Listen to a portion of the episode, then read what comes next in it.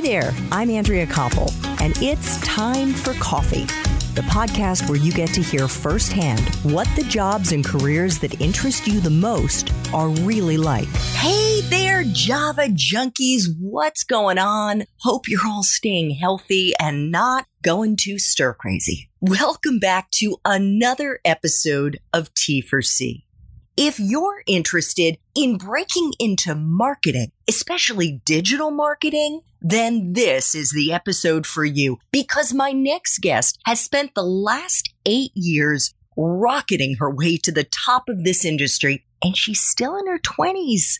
But before I introduce you to Emily Hughes, marketing lead at Mobilize, I want to make sure you've signed up for the Java Junkies Journal.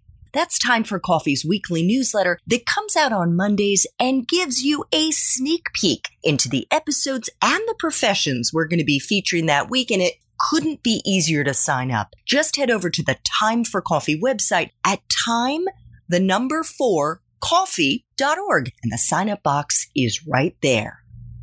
Now, my matcha drinking marketing lovers, please grab your mug and take a chug of your favorite caffeinated brew, cause it's time for another caffeinated career conversation. And my guest is Emily Hughes, the marketing lead at Mobilize, the events management and volunteer recruitment platform that connects mission driven organizations and their supporters. Emily is a self described growth marketer and business strategist who started out her career in 2012 as an account coordinator at Hager Sharp. It is now a 100% employee owned, full service integrated communications and marketing firm that focuses on public interest, public sector issues, and organizations. Emily then moved to American Express Publishing, as manager of digital communications and social marketing. And within a year, she became the associate marketing manager of audience development at American Express Publishing, which was subsequently purchased by Time Inc. From there, Emily transitioned to Goop as their 23rd hire and first ever digital marketing employee as director of audience development. By the next year, Emily had co-founded her own digital marketing consultancy in the media and e-commerce space. And there is a lot more that we're going to be getting into in our main time for coffee interview. So please check out show notes for this episode to see if Emily's main T for C episode has already dropped. Emily, welcome to Time for Coffee. Are you caffeinated and ready to go? I am ready. Thank you for that trip down memory lane.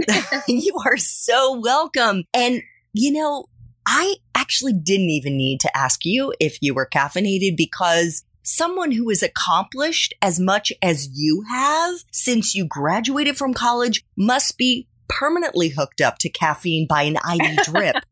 yeah, that's about right. That sounds accurate. Do you enjoy coffee, tea, matcha? What what's your brew of choice?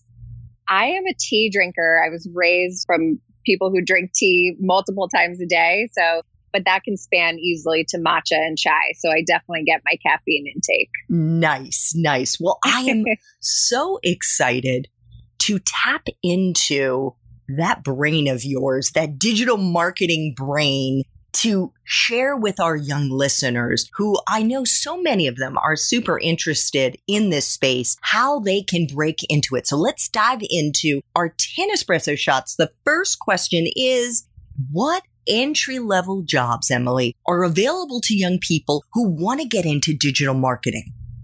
I think this is one of the great things about marketing is that there are tons of entry level jobs. It's one of the fields that has a clear trajectory from marketing assistant to chief marketing officer. So we're always hiring for, you know, marketing assistants, marketing coordinators, kind of entry level jobs in this field. And we're always, always looking for interns too. There's never a shortage of marketing tasks to go around. So looking for entry level support is common. You also can get into marketing through kind of peripheral fields. So, for example, I started in PR and I've hired people who started in sales or I've hired people who maybe started in a social media coordinator position. And they're all kind of overlapped enough that you can make the jump into a marketing role after that. You anticipated what my follow up question was going to be because I do think, having worked myself in PR, that it's fungible. In other words, a lot of the skills that you're honing in public relations, in communications, transfer into the marketing totally. field. And your goals are often the same, right? It's growing this audience and converting it into whatever your business goals are. So, yes, it's very easy to make that leap. An even better point than I just made. Thank you. Okay, so what is a useful hard and soft skill, Emily, that you look for in the young people that you hire?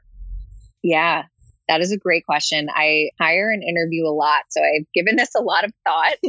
the biggest hard skills I look for are the ability to work both sides of the brain. So if you are comfortable with data and numbers and reporting, but also with strategy and the creative aspects of the job, that is a huge selling point. For me, marketing definitely requires that you can kind of jump between the two and take something that's data driven and translate it into something creative. And that is a rarity for people to have kind of built up both of those strengths. In terms of a soft skill, I really look for someone who's scrappy, like someone who can take initiative, can learn on the go, is a self starter, can multitask, just someone who's really like organized and quick thinking and scrappy. That's really the best word for it. So, I just want to go back to the hard skill side of your answer. And when you say somebody who would be good with data, are you saying, in other words, somebody who's good with math, who's very comfortable using Excel, who is maybe they've taken data science courses or data analytics or things like that? Definitely. Like I use Google Analytics every single day. So if someone is comfortable with that platform, that's already an indicator that they could be successful here. You definitely don't need to be a master of calculus or algebra to get into marketing. But if you're comfortable taking numbers, understanding how to measure something and what that means in terms of action items to achieve your goals, then you would do well. Excellent. Okay, Emily, what about someone's major? Is it a deciding factor to get into your profession? In other words, if they haven't studied marketing or public relations or communications? Is it a deal breaker? No, I don't think so. I think marketing is something you can kind of learn on the go. And it really just requires that analytical thinking and that creative thinking often simultaneously. So if you have a business education, a liberal arts education, if you've kind of developed those critical thinking strengths, then you would do well in marketing. You know, it's obviously a plus if you come from a marketing or communications background, but I've definitely hired people outside of those fields. I think that's really interesting that you say that it is a plus. And the reason that I am going to just gently push back is that I have heard from other guests in the field that marketing is evolving so quickly that sometimes yes. some colleges are behind the eight ball when it comes to teaching what is actually current in the field today. I would say that's accurate. I, I just hired someone who got a graduate certificate in integrated digital marketing. And I think that was a really great choice for her. She didn't study that undergrad, but to take a certificate course, they're more likely to be really up to speed with what's going on in the field. So yeah, I think that's a that's a valid point. Not to put you on the spot here, but do you remember where she got her certificate? I'm sure it was online somewhere.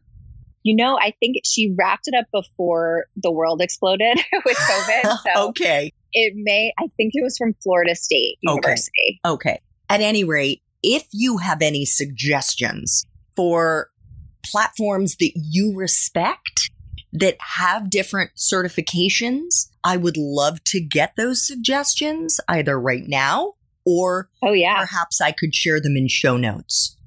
Totally. There's two that right off the top of my head. Well, three, another one just came to mind. Okay. The first one is I mentioned Google Analytics. They have kind of introductory video courses that are free. So you can go on and teach yourself and create a free account and play around with it and follow their tutorials and learn it. Another one is HubSpot. They're a CRM platform, but they started in the marketing area. So they have great certification courses, some paid, some free in everything from like social media management to copywriting to digital marketing. And I have definitely pointed people to those before. And then the third one is actually something I have taken advantage of many times is General Assembly. Mm. They have in-person classes and online classes in everything imaginable. So I have taken them in things like Excel. Like if I felt like my Excel skills were kind of lacking or that I knew there was more I could get out of that platform, but I wasn't sure how, I signed up for a class. I think it was like $35 and it was a few hours and I learned so much from it. So those are definitely great resources to explore. Awesome. Thank you so much. Okay. What about a graduate school degree? And this is less so for those listeners who are really at the very beginning of their careers. More so, Emily, for somebody who wants to become a CMO, who wants to get into the C suite. Do you think it's necessary in order to succeed in your field? And if so, what do you think are the most useful ones to have? You know, this is something I think about a lot. I personally have considered getting my MBA just as I kind of move up the ranks and am involved in larger business strategy decisions. I have never taken a business course and felt like that may be beneficial to my career. But beyond that, I don't I don't think it's critical. Marketing, so much of marketing is hands-on work and you figure that out on the go or you learn from your managers or your teammates. And there's a lot you can learn within your career on the job as I mentioned before, there are definitely certificate programs and graduate courses you can take that are very specialized and can help you build up certain skills, but I don't think it's critical by any means. The only reason that I'm about to say what I'm going to say is because after interviewing hundreds of professionals, Emily, I have seen firsthand in the data set that I've acquired that so many of us zig and zag. We zig and zag yeah. in and out of different companies and in and out of different careers. And for that reason, I think if I were someone your age in my 20s or early 30s, maybe even a little bit later, I would think about an MBA. I'm just saying very personally, because I think the skills that you acquire and the relationships that you build are so valuable as you advance. And it really opens up a whole nother world for you. Well, you may have just convinced me. the only kind of caveat to that is to go to a super, super good school. I don't think it's worthwhile to acquire all the debt going to a school that isn't one of the top 10. That would really totally. be the kind of PS to that comment. All right. Agreed. What about life experiences, Emily? What, in your opinion, do you think are the most useful ones to have for somebody who wants to get into digital marketing? You know, I think if you feel like you have the ability to see things from other people's points of view, so you've gone through some experiences where you've had to build up some empathy, that's really helpful in marketing since so much of the job is persuading people to take an action. I was just speaking a couple weeks ago to actually my middle school. They had a career day. So I was speaking to sixth through eighth graders there. And was saying, you know, if you've ever been part of a club and had to promote its events, or if you've had a blog or a social media account and you've had to grow traffic or followers, you've done marketing. Like you figured it out yourself. And I think that's more and more commonplace as so much of our lives take place online and we're building up these personal brands. You've already dipped your toe into the world of marketing. And if that's something you felt like was a strength or that you personally enjoyed, then you're well on your way already to potentially making that leap. I'm also curious about social media experience because clearly with the generation that you're a part of and Gen Z, they're digital natives. You're all digital natives. You've grown up with smartphones. How valuable is someone's ability to tweet, to post on Instagram, to do all of that? Is it, or is it does it really depend how strategically their use of social media has been? Yes, you hit the nail on the head with that last question. So I think a lot of people come out of college or even later and say, you know, I, I have a great Instagram account. Like I could do this, but it's very different kind of having fun with it and building a personal brand versus driving traffic to a site or fulfilling an ad campaign or selling e-commerce or hitting whatever business goals there are using social media is a very different mindset. That said, if you do have great copywriting ability, a great eye for imagery, that will come in handy, but it is definitely a different mindset in a way you approach social media. Got it. Emily, what is the best part for you of being in digital marketing? You know, I we mentioned this, but marketing moves really quickly and it changes all the time. And I think for some people that would be very intimidating, but I love it. It keeps me on my toes. Every day is really different. I'm constantly learning new strategies, new tactics, new tools, and that's exciting to me. So that is probably my favorite part about this field. So if you don't like drinking from a fire hose on a regular yes. basis, don't go into run, this field. Run away. okay. I have no doubt that there's a flip side because practically every job has aspects that aren't so much fun. So what is the part of your current job as the marketing lead at Mobilize that sucks the most? You know, I think this isn't specific to Mobilize in any means, but marketing overall can definitely involve some big personalities. And I'm sure sales and PR can relate to that. So you just kind of have to be willing to navigate that and be able to speak your mind and hold firm on your stance. I think also in certain situations, especially, you know, lately with everything going on in the world, people often think that they know best and that they can do marketing, even when it's not their background. But there's really a learned expertise here. So sometimes you have to take a lot of feedback, a lot of input, and filter through that and say, actually, this is the best path forward, regardless of what others think. And that can be challenging. So it goes back to people who have social media accounts and are kind of armchair digital marketing you. Yes. Yes, exactly. All right. Fair enough. Three final espresso shots. What is the best career advice you've ever gotten, Emily? I would say I have two. One is that if you're unhappy at your job or even if it's making you miserable, it's just not worth it. That is not the right place for you. And you should trust your gut and find something different. I think a lot of people get swallowed up by their job and think it's like the be all end all. But in reality, it should be fulfilling and it should make you happy. And that should be your top priority and your guiding principle.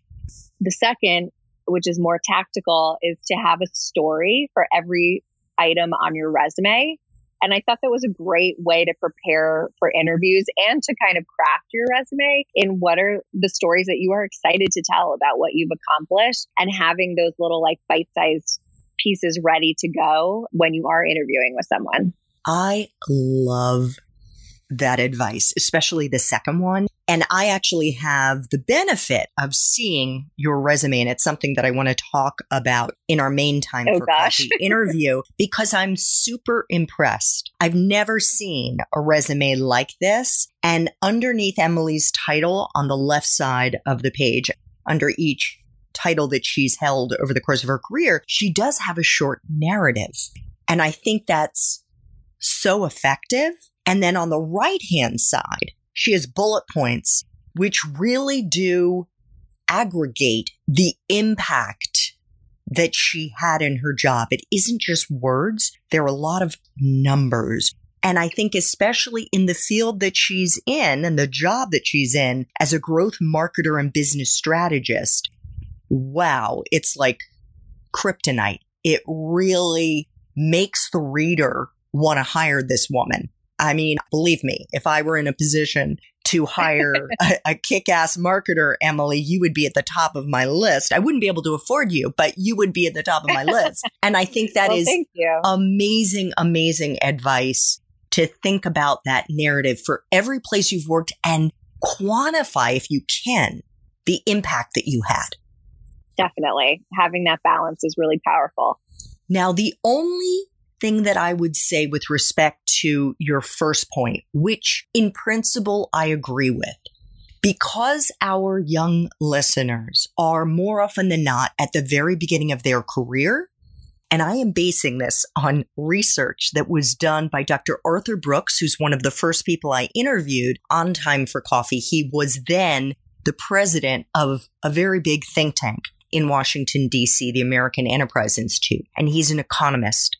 And the research that he did into happiness in careers shows that it takes 18 months before you can say with certainty that a job is a good fit or not.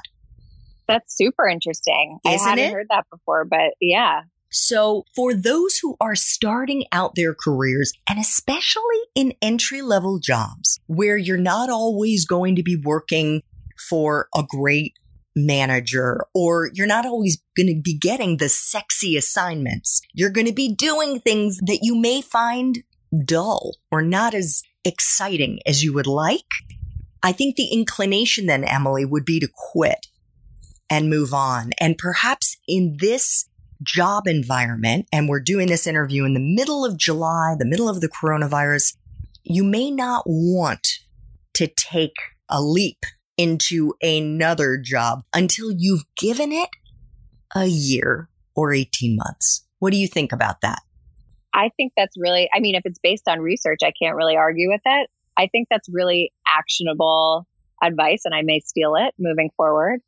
But I think that's fair. I think also every job requires compromises, right? So you also have to balance like, am I being too particular? Is this something I can deal with because I love the other aspects? Or is there really nothing of value here for me? So I, yeah, I love that 18 month time period. I'm going to borrow that. You're welcome to. I borrowed it. Two final espresso shots. What movies, if any, or Netflix, Amazon, Hulu shows, or books do you think accurately depict your profession? I don't know if I have a great answer to this. I haven't found any that really accurately depict it. I will say, and I'm sure you've experienced this, Andrea, but a lot of people often think PR, marketing, and advertising are one and the same. Yeah. So I used to get asked a lot if my life was like Mad Men at all, and it's not at all. so I mean, little Don Draper in my life, but it's not. It's not like that. I have definitely heard. I don't watch Silicon Valley. I probably should, but I've had people ask me about that since I work with startups. So those are probably the two that come up the most. But my guess is neither of them really accurately depict what it's like to work in the field. I've watched some of Silicon Valley and I can say no. no, it's really more about trying to get a startup off the ground and getting venture capital and dealing with all the personalities that you find in that line of work. All right, final espresso shot. What would Java junkies be surprised to learn about your profession, Emily? You know, I harped on this a little bit, but I think how much math and data it does involve. So much of marketing now is measuring goals, building projections, figuring out what's working and what's not based on the numbers, A B testing. So I think a lot of people kind of glorify it and think it's coming up with really creative taglines and like beautiful ad campaigns or design, you know, wonderfully designed websites. And there is a lot of that in there, but it's all based on the numbers. So we kind of start and end in those analytics. And that is something you don't really learn until you're in the weeds of it. Excellent. And by the way, you can also level up taking one of those certifications that Emily mentioned. Emily, thank you so much for making time for coffee today with me and the T4C community. If you're interested in learning more about what Emily does as marketing lead at Mobilize and how she built her super impressive career, check out show notes for this episode to see if Emily's main time for coffee interview has already dropped. Thank you so much. Thank you for having me. Thanks so much for listening to Time for Coffee, where the professionals in the jobs that most interest you always have time to grab coffee 24 7, no matter where you live. I have one quick favor to ask you. Remember to rate, review, and subscribe to Time for Coffee. Thanks so much.